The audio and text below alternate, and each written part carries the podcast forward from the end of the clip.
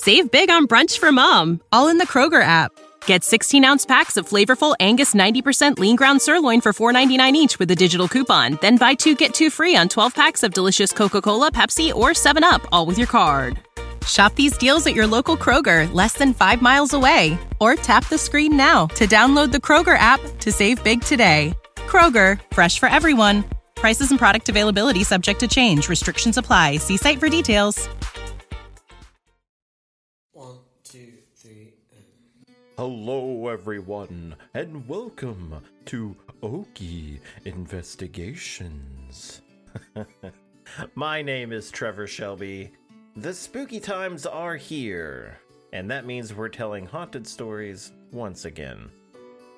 But seriously, folks, thank you all for joining us for the 2021 Spooky Time episodes. It's October, and I'm ready to tell a few more spooky stories from my home state and elsewhere as well. But first, let's talk about me, shall we? Because I love doing that.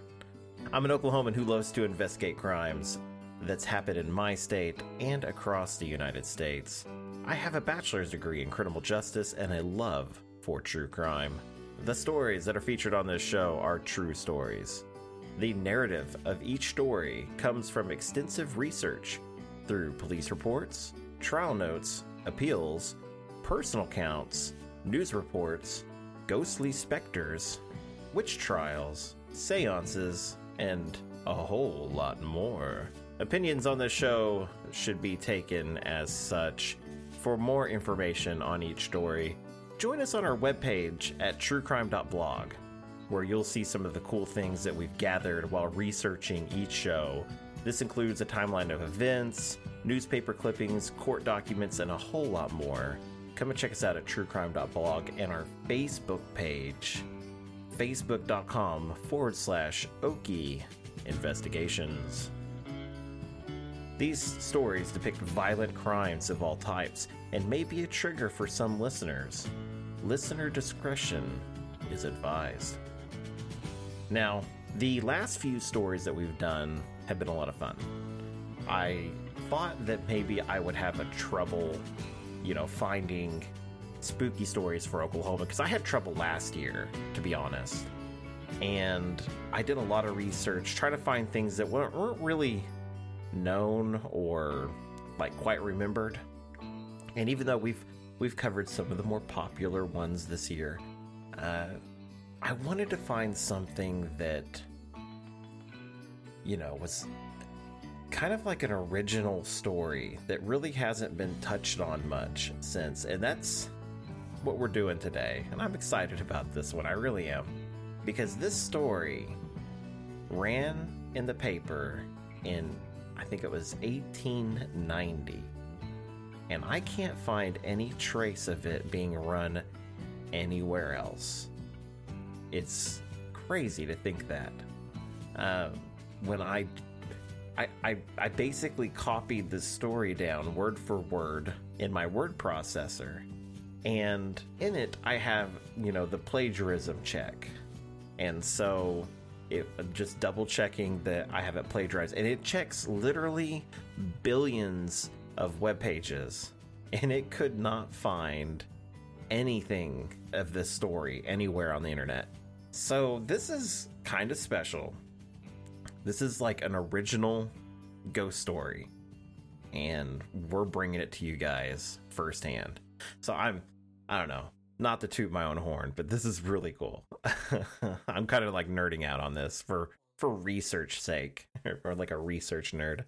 So I hope you guys enjoy it. Now, if you like this kind of content, why don't you hop on over and subscribe to this show? Because that helps us out a whole lot. Because when you're on your podcasting network and you search for true crime, the ones that pop up the most, they got the most subscribers. So subscribing to us helps us out tremendously. Thank you guys so much for that. Also, back by popular demand, I'm going to let loose my Okie, okay? so I, I really hope y'all don't mind, okay? so, cuz this is this is a a very Okie piece. It's and this isn't even an Oklahoman story, but I've got to go western on this one, and it's gonna be fun. I just I'm excited, guys. I'm really excited. Let's get to it. In the summer of 1873, I was 30 years of age, in perfect health, and of steady nerve. I was no believer in the uncanny, hardly in the supernatural, and always pooh poohed at tales of ghosts, phantoms, and visions of all sorts. But at the time mentioned above, the experience I'm about to relate put my intellect and sensibility to test in such a manner as to make me spring thenceforward of ridicule and formed me to find a place and credence for the possibility of apparitions. It is unnecessary to explain how I came to be traveling in the far west without companions, except for a horse and a dog and a gun. Following the general route of the old overland trail, I camped one night in the edge of a considerable forest and found a point from which I could look forth over a broad open plain. It was already after sundown. The good horse was picketed, and having provided supper for myself and the dog from a rabbit which my gun had brought down an hour or two earlier, I disposed things for the night, and as the stars came out, I lay down to sleep, comfortably rolled in a blanket. It was probably in the small hours of the night that I awoke and rose to a sitting posture.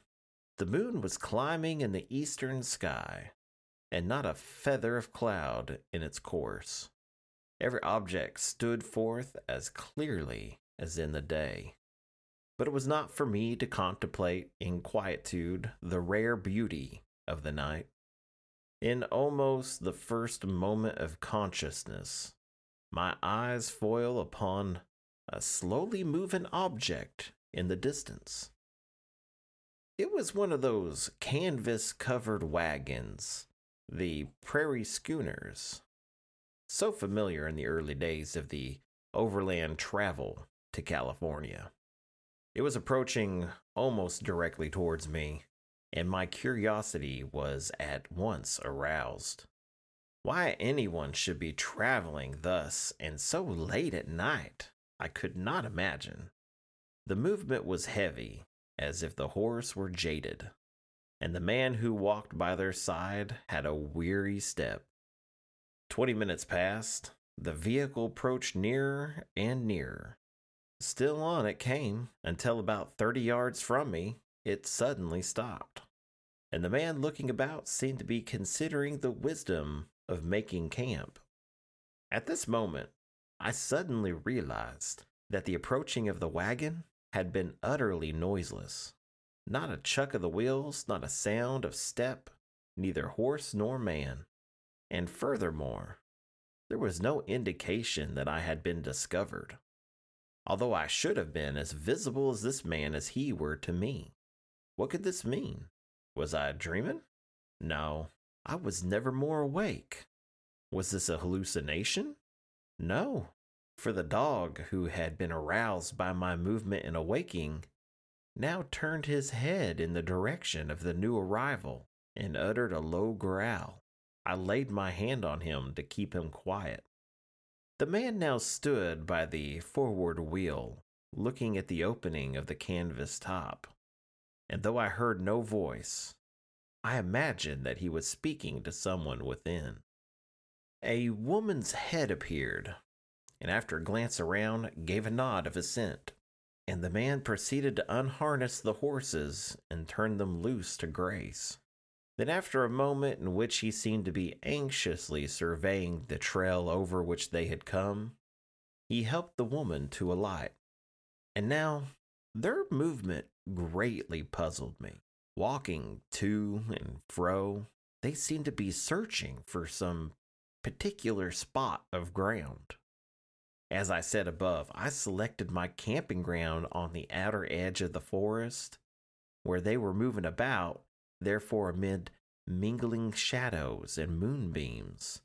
but every motion was visible. Finally, the woman pointed to a space between two young trees, and the man, after looking at it for a moment, went to the rear end of the wagon and brought forth a spade. With the edge of this implement, he marked off a rectangular space about five feet by two and began to dig. All this, let it be remembered, was in absolute silence. Here were apparently living beings, actively engaged, and no more than a hundred feet away, and yet no sound was borne to me on the quiet air. By this time, my curiosity had turned to marvel. Here was a contradiction of common sense. I could not believe that what I saw was real. These beings must be apparitions. And yet, here, by my side was the dog, as alert as I, and trembling, with impulse to investigate, while obedient to my hand to restraint. The digging proceeded, and the soil being soft, five feet of depth was soon reached. And then the man threw out the spade upon the ground. The woman, meanwhile, had been plucking branches of evergreen, bringing them in armfuls and throwing them beside the grave, I thought. And now, with the utmost care and patience, the whole cavity was lined with these springs of evergreen, held in place by twigs thrust into the banks of either side. Save big on brunch for mom, all in the Kroger app. Get 16 ounce packs of flavorful Angus 90% lean ground sirloin for $4.99 each with a digital coupon. Then buy two get two free on 12 packs of delicious Coca Cola, Pepsi, or 7UP, all with your card. Shop these deals at your local Kroger, less than five miles away. Or tap the screen now to download the Kroger app to save big today. Kroger, fresh for everyone. Prices and product availability subject to change. Restrictions apply. See site for details. This done, the man sprang out, the two surveyed their work for a moment, and after gazing once more, as if in anxiety, over the route by which they had come, approached the wagon. Having rolled up the canvas on one side, they lifted out a small mattress, depositing it upon a blanket which they spread upon the ground. This mattress was not without its burden. The beams of the full moon enabled me to see thereon a slight form, that of a little girl who had scarcely lived out three years. The pretty white hands were folded over the breast. Long golden curls fell upon either side of the pillow. The face, which I could see with astonishing clearness, was wonderfully beautiful in its aspect of innocence and bore a lifelike smile as if in answer to the radiant queen of the sky, who seemed to be smiling too, as if she looked steadfastly down upon the living and the dead. The mother forthwith proceeded to arrange the spreads upon the child, tucking them and smoothing them down as if she were only putting the little one to bed. Although I heard no sob nor expression of grief, I could see that her breast was heaving with sorrow, and her face was visited by tears. The two now knelt on either side, kissing their darling many times, and weeping over her, though trying apparently to comfort one another in their mutual wretchedness, if perchance there might come in their hearts a calm like that which the moon was still sending down her beams to illuminate the tearful scene. Then, laying hold of the blanket, they carried their darling to the grave, and by the aid of the bridle reins, let the precious burden down into the place which they had so carefully prepared. Green brought were scattered all over her until they covered the beautiful form in many inches deep, and then the clods were gently replaced, and a little mound was heaped, and the child, transferred from her mother's bosom, was sleeping at last in the bosom of the greater Mother Earth. The two sad mourners knelt again beside the grave and seemed to be engaged in prayer lifting their faces now and then to the sky. as if in its infinite clear depths they saw the future hopes. All this, though I still thought it unreal, had awakened me in the keenest interest and sympathy. But my attention was now suddenly diverted to a line of figures in the distance, somewhat beyond the spot where I had seen the wagon when I first awoke. There were horsemen who came sweeping on at a rapid pace, as if engaged in eager pursuit. From the manner in which they rode, I knew they were Indians.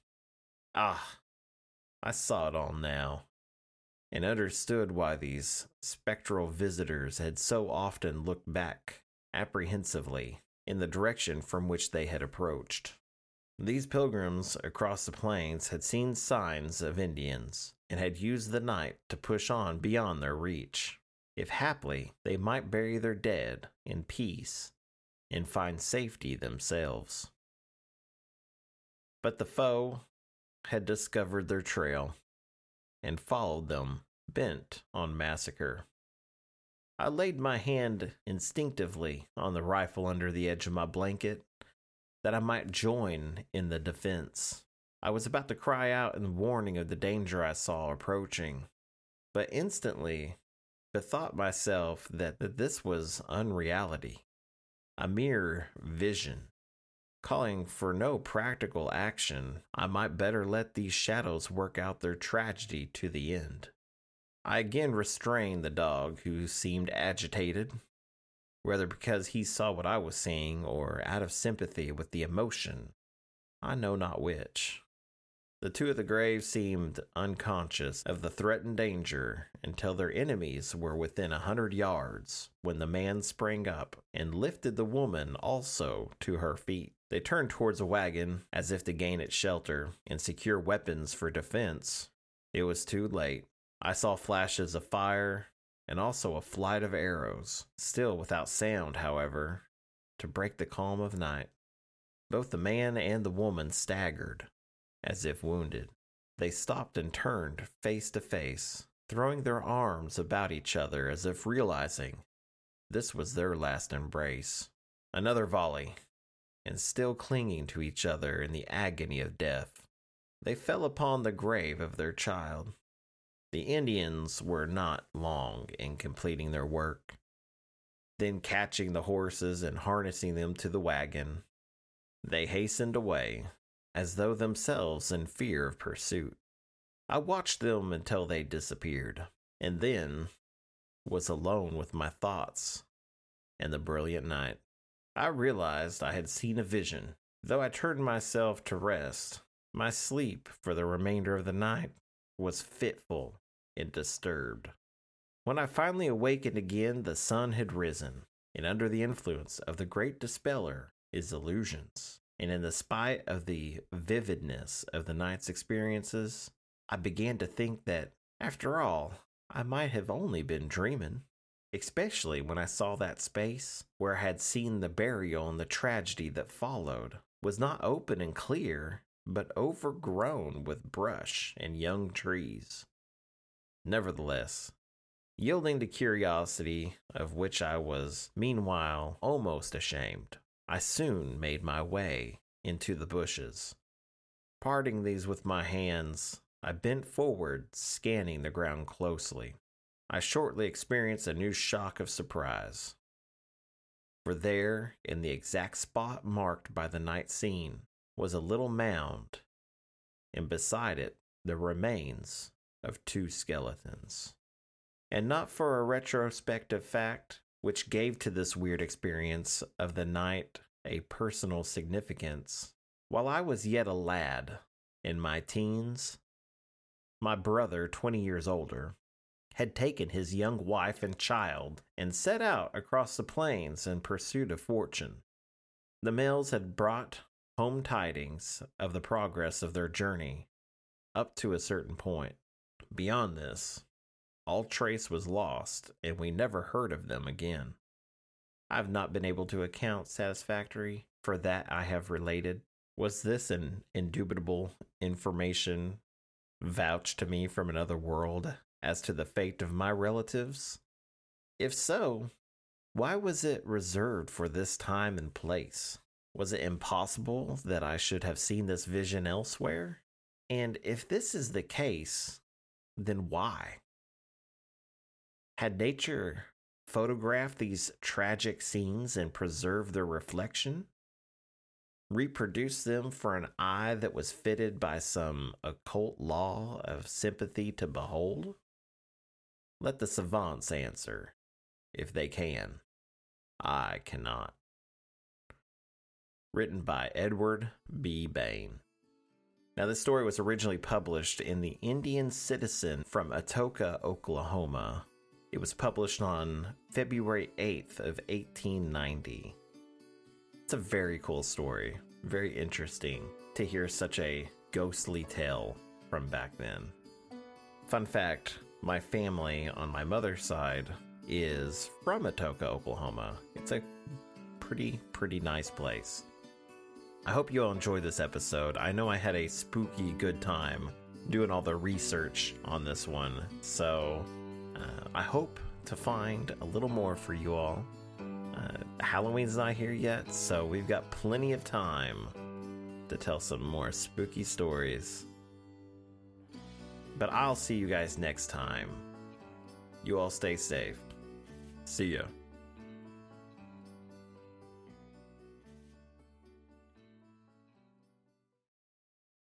Say goodbye to your credit card rewards. Greedy corporate mega stores, led by Walmart and Target, are pushing for a law in Congress to take away your hard earned cash back and travel points to line their pockets. The Durbin Marshall credit card bill would enact harmful credit card routing mandates that would end credit card rewards as we know it. If you love your credit card rewards, tell your lawmakers hands off my rewards. Tell them to oppose the Durbin Marshall credit card bill. Save big on brunch for mom, all in the Kroger app. Get 16 ounce packs of flavorful Angus 90% lean ground sirloin for $4.99 each with a digital coupon. Then buy two get two free on 12 packs of delicious Coca Cola, Pepsi, or 7UP, all with your card. Shop these deals at your local Kroger, less than five miles away. Or tap the screen now to download the Kroger app to save big today. Kroger, fresh for everyone. Prices and product availability subject to change. Restrictions apply. See site for details.